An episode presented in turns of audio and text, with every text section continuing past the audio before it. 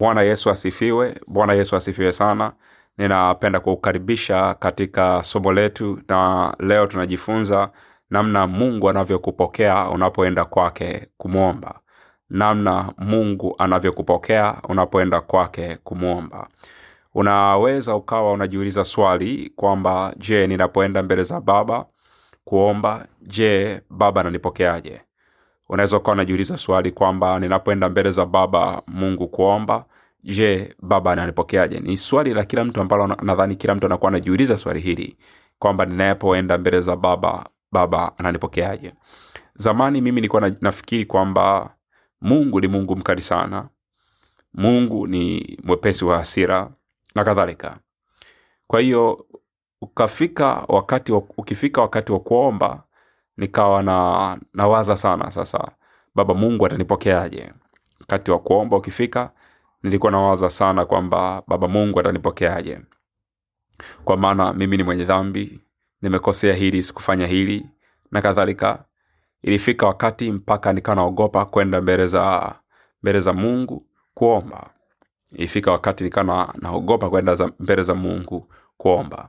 Lakini siku moja roho mtakatifu alinifunulia jambo ambalo ni namna ambavyo baba mungu anatupokea sisi watoto wake tunapokwenda mbele zake kuomba. Siku moja roho mtakatifu alinifunulia jambo namna ambavyo mungu anapo, an, anatupokea sisi watoto wake tunapokwenda mbele zake kuomba. Ukisoma kitabu cha luka sura ya 15 mstari wa 11 mpaka 32 utakuta habari za mwana mpotevu. Ukisoma kitabu cha luka 15 mstari wa 11 mpaka 32 utakuta habari za mwana mpotevu. Huyu mwana mpotevu aliomba urithi kwa baba yake na akaenda nchi za mbali.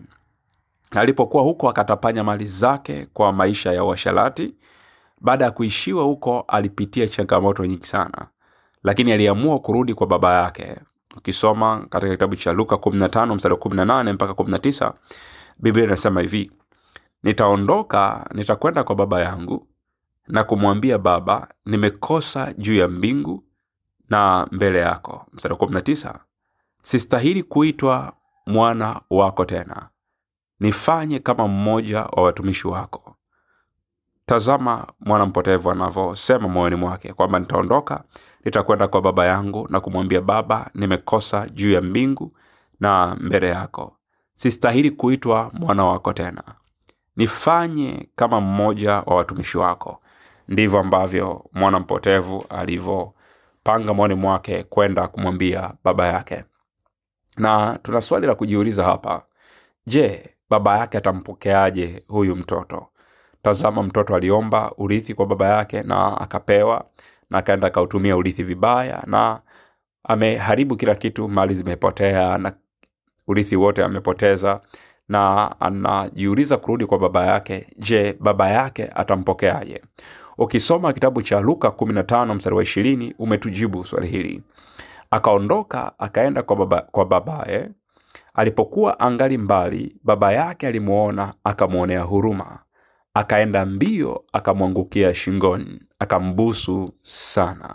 Tazama biblia inavyosema katika luka 15 mstari wa 20 akaondoka akaenda mbele akaondoka akaenda kwa babaye.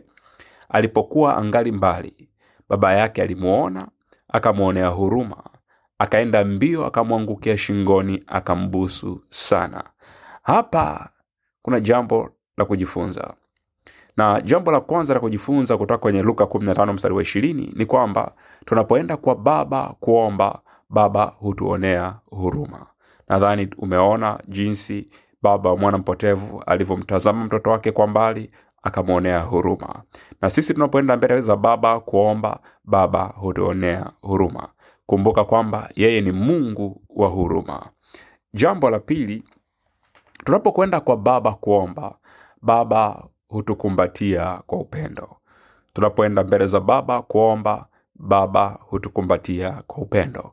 Unaweza ukatazama mwana mpotevu alivyofika nyumbani kwa baba yake. Baba yake akamwonea huruma na baba yake akaenda mbio akamwangukia shingoni.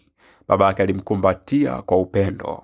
Na na sisi vile vile tunapoenda mbele za mungu kuomba mungu anapotutazama watoto wake tumekuja mbele ya uso wake huyo mungu anatukumbatia kwa upendo.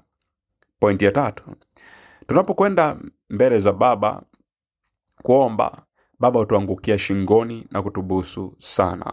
Unapoenda mbele za baba kuomba baba anakuangukia shingoni na anakubusu sana anafurahi we kwenda mbele zake. Kwa hiyo hata mungu tunapoenda mbele zake anatubusu kwa furaha akifurahi sisi kwenda kwenye uwepo wake. Haijalishi tumekosea nini haijalishi tulitumia vitu vibaya lakini mungu anapotuona tunapoenda mbele zake tunasema baba nimekosa mbele ya mbingu baba nimekosa mbele yako ninaomba unisamehe. Ye mungu anakupokea anakukumbatia anaanguka shingoni mwako na anakubusu pia jambo la nne tunapokwenda kwa baba kuomba baba hutusikiliza kwa upendo na kujibu maombi yetu.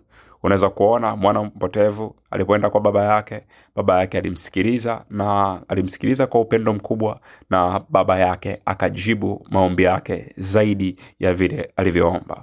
Kwa na sisi tunapoenda mbele za bwana haijalishi umefanya kosa gani. Usiogope kwenda mbele za baba. Ukienda mbele za baba ye baba atakuonea huruma baba atakukumbatia kwa upendo. Baba atakuangukia shingoni atakubusu. Baba atakusikiliza kwa upendo na kujibu maombi yako. Kwa hata kama kuna jambo gani ndani ya moyo wako linakusumbua na linakutisha unakuwa unaogopa kuomba unaogopa kwenda mbele za baba una ujasiri wa kwenda mbele zake lakini tambua kwamba mungu ni mungu wa huruma mungu ni mungu wa upendo mungu ni mungu ambaye anafurahi kuona watoto wake tunapoenda mbele zake kuomba. Kwa hiyo mpendwa usiogope kwenda mbele za mungu kuomba. Tambua kwamba mungu anafurahi sana kuona watoto wake tunaenda mbele zake kuomba. Mungu wa mbinguni akubariki kwa somo hili. Ubarikiwe sana. Amina